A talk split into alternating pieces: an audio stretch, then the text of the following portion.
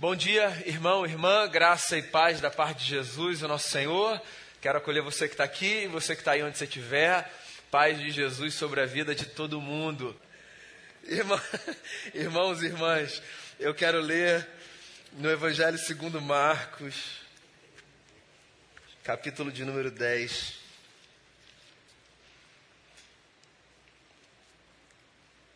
Leio a partir do verso 35.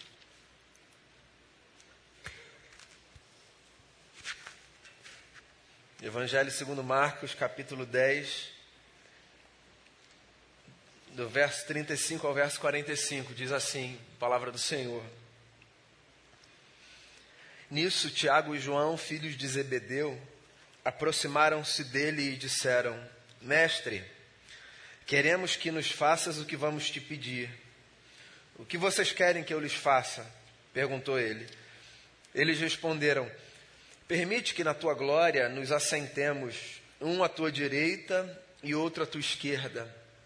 Disse-lhe Jesus: Vocês não sabem o que estão pedindo. Podem vocês beber o cálice que eu estou bebendo, ou ser batizados com o batismo com que estou sendo batizado? Podemos, responderam eles. Jesus lhes disse: vocês beberão o cálice que estou bebendo e serão batizados com o batismo com que estou sendo batizado. Mas o assentar-me à minha direita ou à minha esquerda não cabe a mim conceder. Esses lugares pertencem àqueles para quem foram preparados. Quando os outros dez ouviram essas coisas, ficaram indignados com Tiago e João. Jesus os chamou e disse: Vocês sabem que aqueles que são considerados governantes das nações as dominam e as pessoas importantes exercem poder sobre elas. Não será assim entre vocês. Ao contrário, quem quiser tornar-se importante entre vocês deverá ser servo. E quem quiser ser o primeiro deverá ser escravo de todos. Pois nem mesmo o filho do homem veio para ser servido, mas para servir e dar a sua vida em resgate por muitos. Muito bem, palavra de Deus para a gente nessa manhã. Semana passada a gente começou uma série, a nossa série de Natal. O amor andou entre nós. E no domingo passado, de manhã, eu conversei sobre o amor em forma de rei. Como Mateus, o evangelista, nos apresenta Jesus como o rei sobre todos os reis. Aquele que veio governar de um jeito diferente. Aquele que tinha uma outra proposta, que não disputava terrenos geográficos, sabe, esse solo sobre o qual os nossos pés pisam, mas que disputava terrenos na consciência e no coração das pessoas.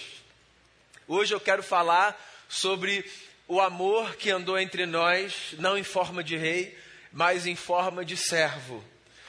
Porque é isso que Marcos nos apresenta no seu evangelho. Se Mateus, quando escreve sobre Jesus, compila histórias e edita essas histórias de uma certa maneira que dê aos seus leitores a sensação de que Jesus era um rei. Marcos, quando o faz, escrevendo não para os judeus, como Mateus fez, mas para os romanos, Marcos faz todo esse trabalho de edição apresentando Jesus como o servo perfeito. E é isso que eu penso, dentre outras coisas, quando eu olho para o Natal de Jesus. Há dois mil anos, numa manjedoura, nasceu o rei que veio para nos servir. Deixa eu dar um passo atrás, desfocar de Jesus e chamar você para prestar atenção por um pouco para essa lógica da dinâmica religiosa. Se você parar e observar, você vai perceber que, no geral, a lógica das dinâmicas religiosas é: existe uma divindade ou algumas divindades que estão aí e que pedem de homens e mulheres uma devoção que se demonstra pelo serviço. As religiões funcionam assim. As pessoas, na liberdade da sua consciência, escolhem uma religião para seguir, se assim o fizerem, obviamente. E quando escolhem uma, uma religião para seguir, identificam a divindade ou as divindades presentes nessa religião e passam então a servir os seus deuses ou o seu Deus a partir do cultivo de práticas que demonstram isso. É muito comum, por exemplo, que você encontre as pessoas fazendo ofertas para o seu Deus ou para os seus deuses. Ofertas materiais ou ofertas representativas nos cânticos que se entoam, nos recursos que se partilham. Essa é a lógica da religião. A gente encontra um Deus, a gente passa a servir esse Deus, na expectativa de que, a partir desse serviço a esse Deus, esse Deus que está sendo servido pela gente, nos recompense com proteção, com cuidado, com portas abertas, com livramentos. Veja bem, eu não estou pedindo a você para julgar se essa lógica está certa ou está errada. Eu estou só trazendo aqui um ponto de partida, que é a lógica religiosa é essa. Tem um Deus, você se identifica com Ele, você organiza a sua vida de tal forma que você faça coisas que demonstrem que você está a serviço desse Deus. E você tem expectativas que você guarda no coração de que esse Deus recompense você a partir do serviço que você prestou. Então, meio que está posto isso. Deus existe para ser servido. E nós existimos para servi-lo. Quando Jesus nasce, e quando Jesus nasce para nós, dois mil anos depois, que lemos esse nascimento como a chegada de Deus ao mundo em forma humana, quando Jesus nasce e começa a ser identificado como Filho de Deus, como o amor que andou entre nós, como o eterno em figura humana, quando Jesus nasce e angaria para si uma série de homens e mulheres que se propõem a ser seus seguidores, quando Jesus nasce caminha por essa terra, estabelecendo um outro paradigma religioso, Jesus subverte essa ordem. Porque Jesus desconstrói a lógica de que Deus está aqui para ser servido. Como que a gente percebe isso? Ora, com qualquer leitura minimamente atenta à vida de Jesus.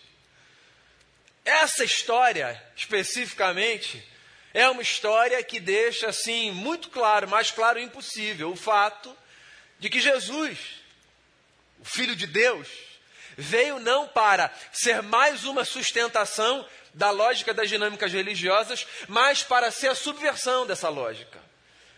Então, o texto que é simples, muito fácil de ser entendido, coloca a gente diante desse cenário que eu vou tentar reconstruir aqui.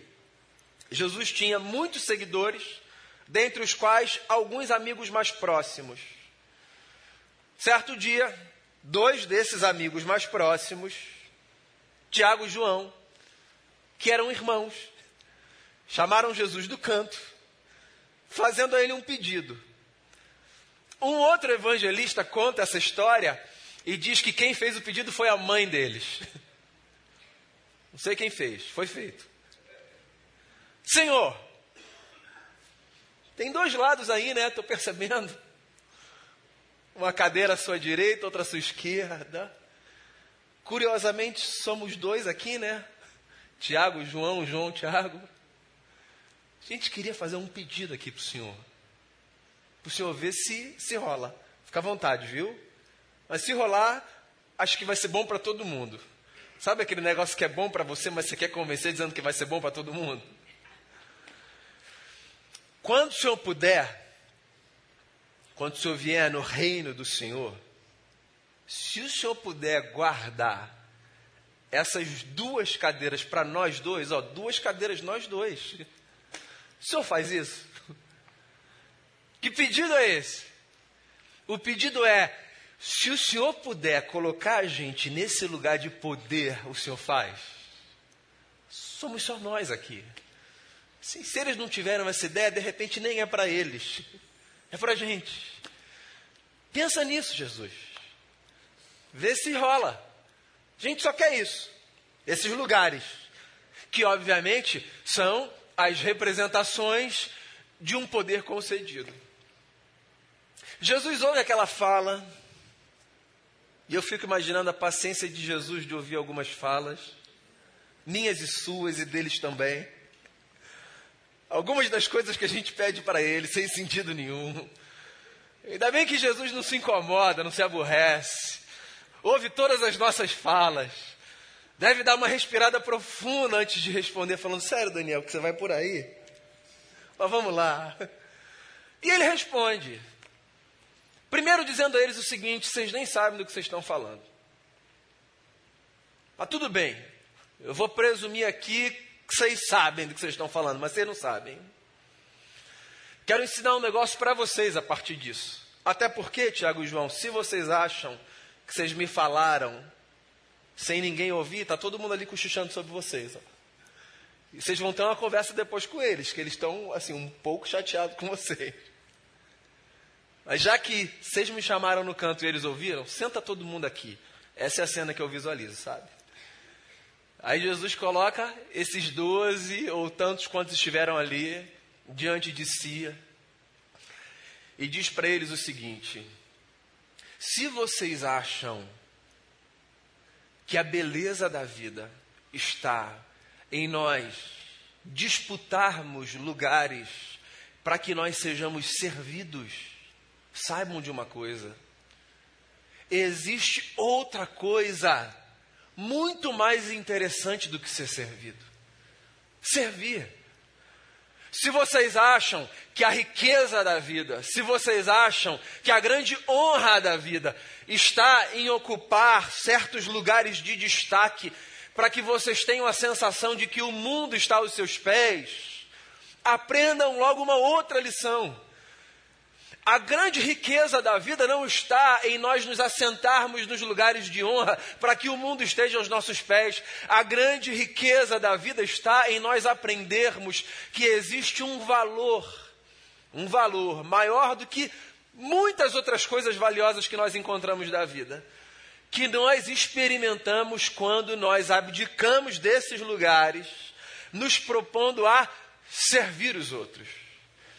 E se vocês acham, Tiago, João e todos vocês, que isso é balela, conversinha, sabe, só para vocês engolirem o não que eu estou dando para vocês e para quem mais me pedir, vejam se vocês conseguem perceber um negócio. O próprio Filho do Homem, um discurso autorreferente aqui de Jesus, quando veio a esse mundo, não veio para ser servido. O filho do homem, quando veio a esse mundo, veio para servir e dar a sua vida em resgate por muitos. Como você já deve ter lido essa história muitas vezes, é possível que essa história nem cause muito espanto para você, sabe? É possível que isso seja muito óbvio. Mas tenta imaginar quem Jesus era na cabeça desses homens, o status que Jesus ocupava, essa representação do eterno entre os homens, essa figura humana divina, aquele que estava ali o tempo todo para ser servido. Porque, na lógica deles, religiosos que eram, quanto mais eles servissem Jesus, ainda que por interesse, mais chance eles teriam de ocupar esses lugares dos homens que um dia seriam servidos. Aí vem Jesus e joga tudo isso por terra. E pede que esses homens olhem para si. Como quem diz: vocês não conseguem perceber com tudo isso que eu vivi ao lado de vocês? De que a beleza da vida não está em se assentar em tronos para que todos estejam aos seus pés? Vocês não conseguiram entender que a grande riqueza da vida está em nós acreditarmos no poder subversivo do serviço que nós oferecemos aos outros. Você sabe que eu fico pensando nesse amor que andou entre nós em forma de servo, sendo ele também rei. Porque essa fala não é uma fala contraditória com a fala da semana passada, ela é complementar. O amor que andou entre nós em forma de servo, sendo ele rei, Olhar para ele desse jeito me faz pensar em algumas coisas que eu acho que são muito importantes para a vida, sabe? Por exemplo, a primeira delas, num mundo tão obcecado pelo poder, que é esse mundo que a gente vive, né? Essa é a dinâmica. Assim, nós disputamos coisas às vezes que nós não deveríamos disputar. na tentativa de nós nos aproximarmos do poder. Então, num mundo tão obcecado pelo poder, o, o serviço é uma forma da gente subverter essa lógica que faz a gente encarar as relações a partir de uma dinâmica utilitarista e nos deixa de fazer perceber que a beleza do serviço não está em responder a pergunta: o que, que eu posso ganhar de você, mas que privilégio eu posso ter de abençoar você de alguma forma. Porque a lógica do serviço neste mundo que a gente vive é essa. Como é que você pode ser útil para mim? Me aproximo ou não me aproximo? O que eu ganho com isso? Que vantagem eu vou tirar? Como eu posso extrair o máximo possível dessa relação, desse encontro? Então, tem gente que pensa serviço a partir dessa categoria. E é exatamente por isso, inclusive, eu ousaria dizer, que a ideia do serviço, em alguma medida, nos causa tanta repulsa. Por quê? Porque, como a gente sabe que, no geral, as pessoas se movimentam a partir dessa leitura, como é que eu vou tirar? O que, que eu posso extrair? Quando alguém se aproxima de si, o que, que essa pessoa se pergunta lá dentro? O que, que esse cara está querendo, hein? A gente sempre presume que a aproximação de uma outra pessoa tem a ver com algo que essa outra pessoa queira tirar de nós. E aí, às vezes, a gente mantém distâncias, se afasta de pessoas. Por quê? Porque a gente tem uma certeza de que cada espaço de encontro de dois seres é uma disputa de quem tira primeiro. Então, essa lógica utilitarista do serviço, sabe, que organiza o mundo em que a gente vive, ela só nos faz perceber, em última instância, que aqui a gente está quase que o tempo todo disputando poder. Quem senta em qual cadeira? Quem ocupa qual lugar? Quem ganha, sabe, na queda de braço? E aí vem Jesus e reorganiza isso. Como ele organiza isso? Ou reorganiza isso? Fazendo a gente perceber que o serviço não é uma atividade que responde à pergunta: o que eu ganho de você? O serviço é uma postura de vida que responde a uma outra pergunta, que é: que privilégio eu posso ter ao me colocar como um servo nessa situação? Jesus rearruma a nossa cabeça. E Jesus faz a gente encarar as situações da vida como uma possibilidade da gente ter o privilégio de abençoar alguém. Cada situação da vida é uma possibilidade da gente descobrir o privilégio de abençoar alguém. Então, eu sei que às vezes, no automático, a gente vai para lugares, para encontros, para espaços, pensando o que, que eu vou tirar dali, o que, que eu vou ganhar dali. Mas se a gente acreditasse que, mesmo quando a gente vai a partir da lógica do como eu posso servir ali. Se a gente acreditasse que mesmo nessa lógica a gente ganha alguma coisa, talvez a gente não iria já nessa lógica do mundo, certo? Porque você vai para abençoar e você descobre o quê? Porque você é abençoado. Você vai para servir e você descobre que ali naquele lugar onde você foi para servir, você de alguma forma foi servido também. Ou seja, essa expectativa de que venha algo a nós, ela acaba sendo suprida também. E acaba sendo muito melhor, porque a gente foi para servir, a gente voltou descobrindo que a gente ganhou alguma coisa também. E aí a experiência parece que ela ganha um outro peso, uma outra dimensão. E é como se Jesus estivesse dizendo o seguinte para eles: saiam, saiam dessa dinâmica de vida que tenta fazer com que toda experiência que você vive em qualquer lugar tenha que responder a pergunta: o que eu ganho com isso? Abandone esse negócio.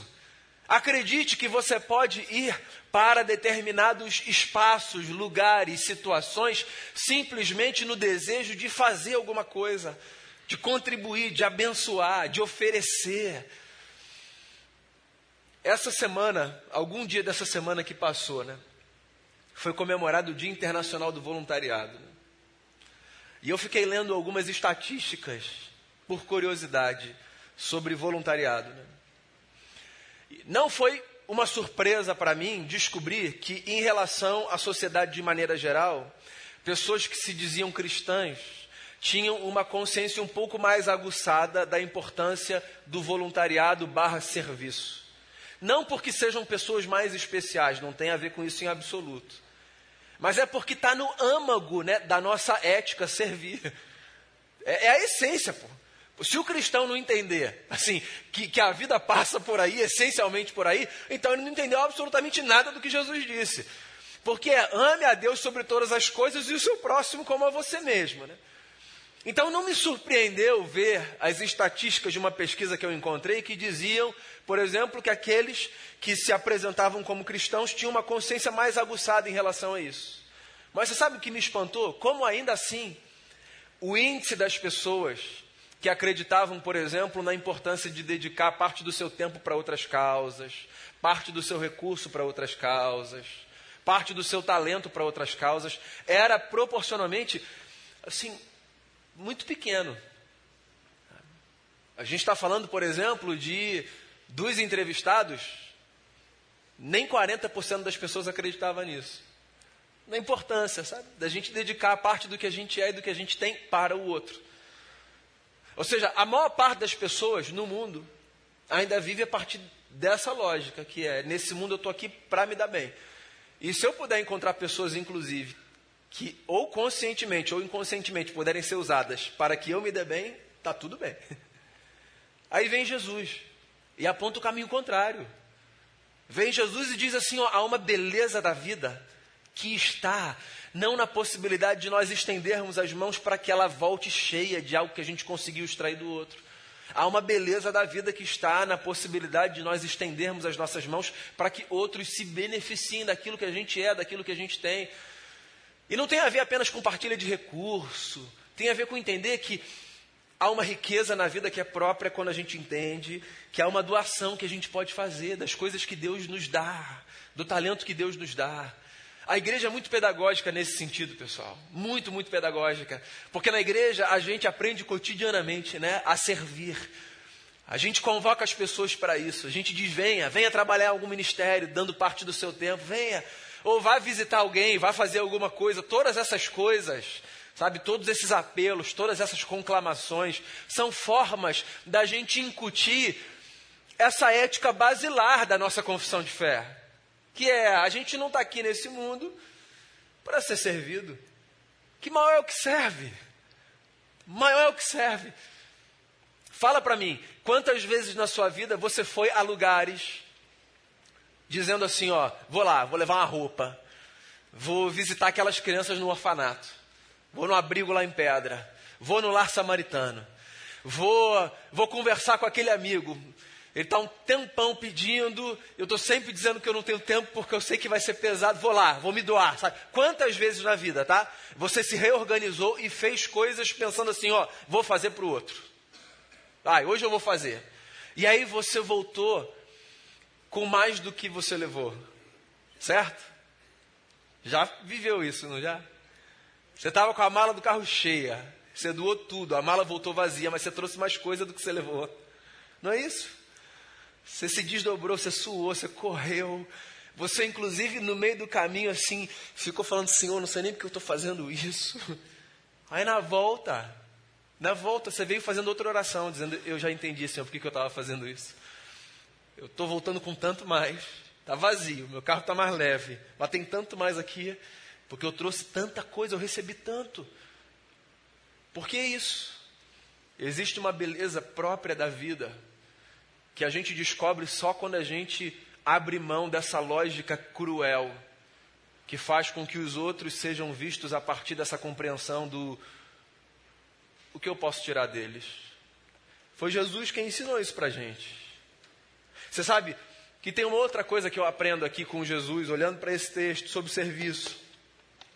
Eu leio esse texto e eu olho para a vida de Jesus, sabe, o amor que caminhou entre nós em forma de servo, e eu me deparo com o fato de que com Jesus eu aprendo que servir é uma forma de encontrar tesouros mais valiosos do que aqueles que a gente imaginava que a gente fosse acumular se a gente tivesse sendo servido.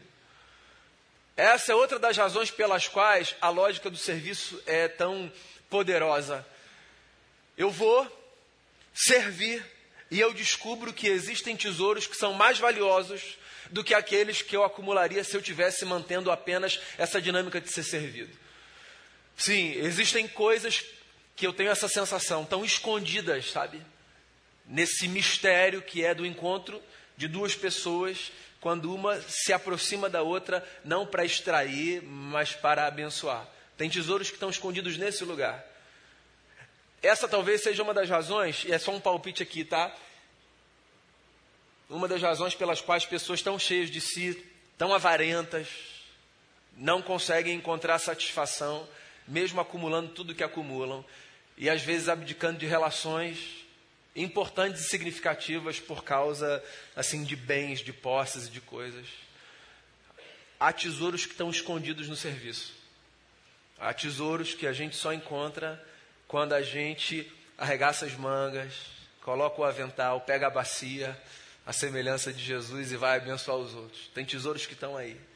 Quantas vezes, quantas vezes eu vi pessoas dizendo assim: Eu não quero nada em troca, não. E eram falas legítimas, sabe?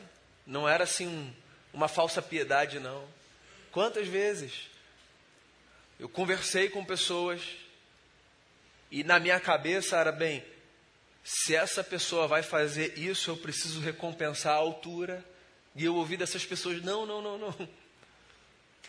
Tá nesse lugar já é um, um tesouro que eu encontrei. Fazer isso é minha recompensa. Eu poderia citar nomes, mas seria muito constrangedor. Porque há, há, há conversas muito vívidas aqui, sabe? De gente de quem eu me aproximei, gente que eu poderia abençoar, o que a igreja poderia abençoar pelo que tem feito pela comunidade. E eu ouço da pessoa assim: não precisa não. Isso aqui já é tão especial, está aqui é tão especial. Ou gente que diz assim: ó, o que vocês estão fazendo com os meus filhos? Não tem dinheiro no mundo que pague. Você já deve ter, eu estou só contando experiências daqui, sabe? Mas você tem as suas, é claro que tem, de encontros, que você vai legitimamente querendo, porque essa dinâmica da troca, sabe? Querendo dar, querendo colocar. E você ouve da pessoa, falas que te fazem lembrar isso que Jesus nos ensina. Há outros tesouros que estão escondidos, sabe? Ali. E que quando a gente vai servir, a gente encontra esses tesouros e eles nos satisfazem. Eu acho que essa é uma beleza do serviço. Ele faz a gente perceber que existem outras coisas que talvez em outros momentos da vida não teriam tanto valor aos nossos olhos e que se revelam muito preciosas. Cuidado com esse negócio de achar que você sabe onde estão os verdadeiros valores da vida. Há muitas surpresas aí. Às vezes a gente gasta muito tempo disputando lugares para a gente se cercar das coisas que a gente acha que são valiosas.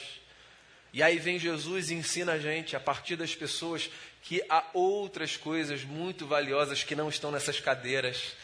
Na verdade, assim, o valor dessas cadeiras, ele é um valor assim muito superficial e transitório, né? Porque é engraçado. A gente se assenta na cadeira lá à direita e à esquerda. Imagina que a cena fosse essa. A gente consegue o lugar tão almejado do poder.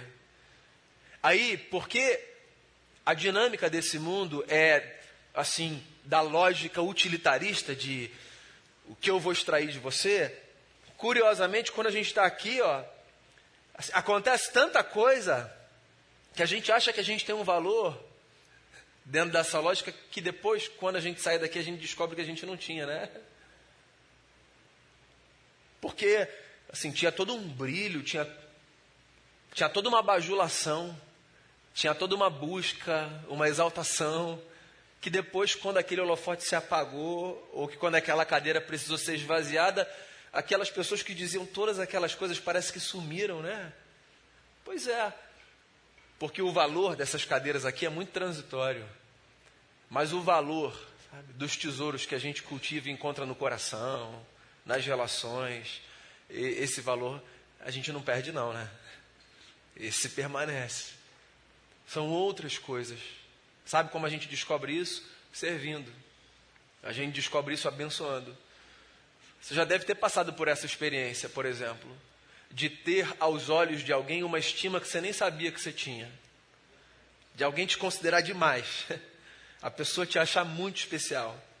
Não foi porque você deu um emprego para ela. Não foi porque você emprestou uma quantia alta de dinheiro. Não foi porque você deu acesso àquela pessoa a um lugar maravilhoso. Foi porque, sei lá, no dia da angústia você fez uma ligação para ela. Não é isso? pessoa estava no hospital, você foi visitar. Um parente faleceu, você mandou uma mensagem. Você esteve presente no dia da tribulação. Dez anos atrás, a pessoa te encontra, te dá um abraço, fala assim: Cara, você é uma pessoa tão especial para mim. É esse outro valor que está escondido quando a gente serve. A gente encontra nesse lugar. E é com Jesus que eu aprendo isso. Sempre distante lá, sabe, dos palácios, sempre à mesa com as pessoas, ensinando ao servir toda aquela gente que existe uma riqueza da vida que está escondida e que a gente nunca vai encontrar quando a gente olha para o outro para tirar. A gente só vai encontrar quando a gente se aproxima do outro despretensiosamente para servir. E tem uma terceira coisa que eu aprendo com Jesus, aqui, olhando para esse texto e para a vida de Jesus. Eu olho para o texto, eu olho para a vida de Jesus, o amor que andou entre nós em forma de servo, e eu me deparo com uma verdade que, aos olhos de alguns religiosos, pode parecer muito, muito, muito chocante, herética, mas para mim não há alternativa a ela. A única maneira da gente servir a Deus é servindo as pessoas. A única. A única. Não tem outro caminho. A gente serve a Deus servindo gente. Como a nossa vida com Deus ela pode ser descrita a partir dessa devoção individual, sabe? Eu e o Senhor, na minha oração, na minha leitura. A gente acha que isso aqui dá conta da relação. Mas foi o João que uma vez disse assim: Você está falando que você ama a Deus, mas você não consegue amar o próximo. Não leia amor aqui a partir desse sentimento romântico. Leia amor a partir do que o amor era para um judeu de dois mil anos atrás. Serviço. Amar é agir. Amor é comportamento antes de ser sentimento.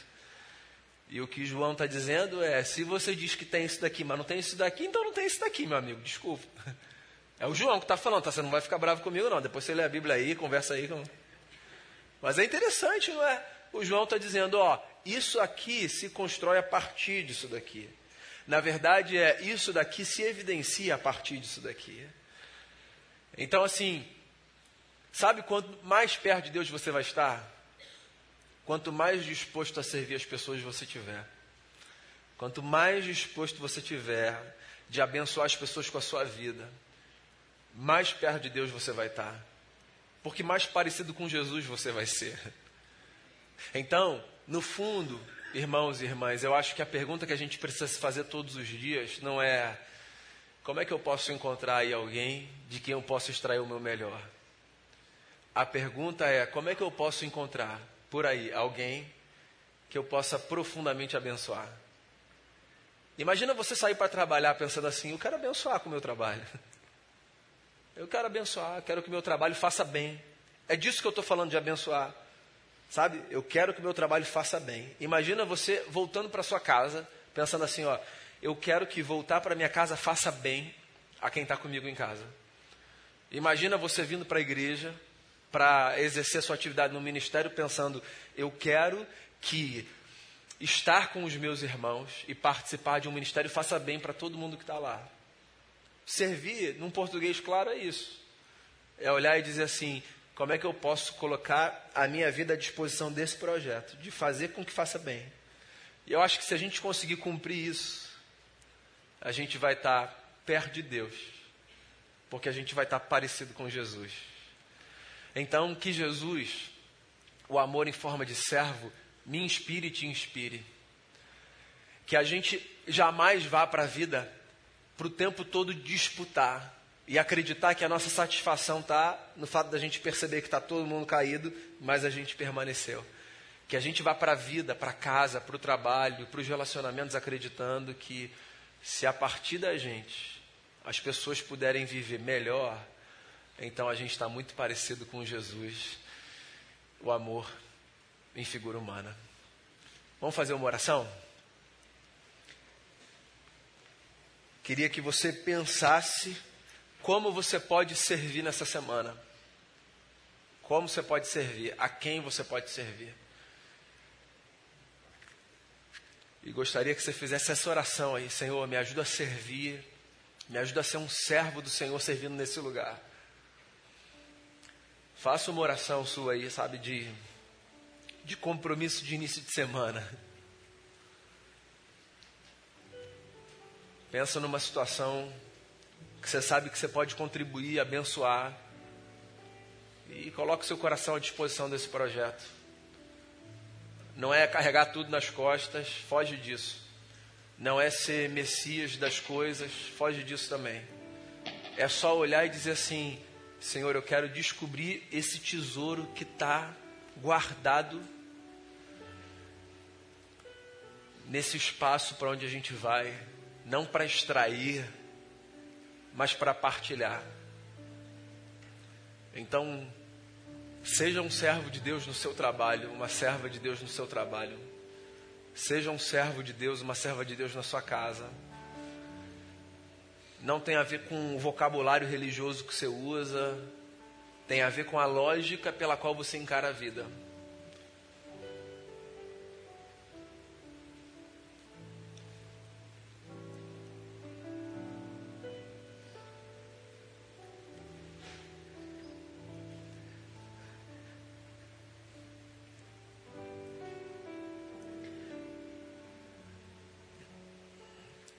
Senhor Jesus, o Senhor nos ensinou tanto com as coisas que o Senhor falou, o Senhor nos ensinou tanto com a forma como o Senhor viveu. E a gente às vezes se esquece de coisas tão básicas da caminhada cristã, mas que são tão importantes.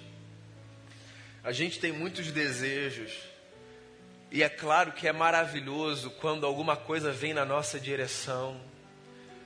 Só que às vezes isso toma uma dimensão tão grande dentro da gente, vira uma obsessão, que a gente passa a acreditar que só haverá beleza na vida se a gente conseguir fazer com que o mundo esteja aos nossos pés. Às vezes a gente tem conversas que são como as de Tiago e João. A gente chega para o Senhor e a gente quer só pedir que o Senhor coloque a gente na cadeira especial, como se isso fosse significar muita coisa. A gente quer descobrir um outro caminho para viver, Senhor. A gente quer descobrir o caminho que abdica da cadeira, porque a gente quer que o propósito da nossa vida não esteja assim, numa demonstração externa de que nós conquistamos coisas que são tão passageiras e transitórias. A gente quer que o propósito da vida esteja na descoberta de que há tesouros escondidos nesse lugar para onde a gente vai quando a gente imita o comportamento do Senhor, abdicando do desejo de ser servido e passando a servir as pessoas. Então a gente quer ser contado pelas pessoas, não como aqueles e aquelas que quando chegam, os outros se escondem ou fogem, dizendo: lá vem aquele que sempre que chega, chega para sugar. A gente quer ser diferente, Senhor. A gente quer ser contado entre aqueles e aquelas que quando chegam, ouvem, lá vem o fulano, que é uma bênção quando se aproxima da gente. A gente quer, a gente quer ter essa cara, que é a cara de Jesus. Então ajuda a gente, porque não é simples na vida, mas é possível, um outro caminho, uma outra forma de viver. Obrigado por, por ter vindo para nos servir e de uma tal forma que o Senhor fez por nós o que ninguém jamais conseguiria fazer por si. O Senhor nos serviu ao ponto de nos salvar de uma, de uma desgraça, de um inferno existencial. Nem toda riqueza, nem toda cadeira de poder desse mundo acumulada nos salvaria de um inferno de vida. Isso só o Senhor fez pela gente. O Senhor nos serviu a esse ponto, de dar a vida em favor de nós. E eu quero agradecer por essa generosidade e quero pedir que o Senhor nos ajude a viver então a partir dessa consciência. Nós somos o povo do Senhor que está aqui para replicar aquilo que a gente leu sobre os feitos do Senhor há dois mil anos atrás. Então ajude-nos a sermos essa gente que caminha acreditando que a beleza da vida não está no trono, no cetro e na coroa, mas no avental, na bacia e na toalha. Ajuda a gente a encontrar esse sentido e essa beleza, em nome de Jesus. Amém.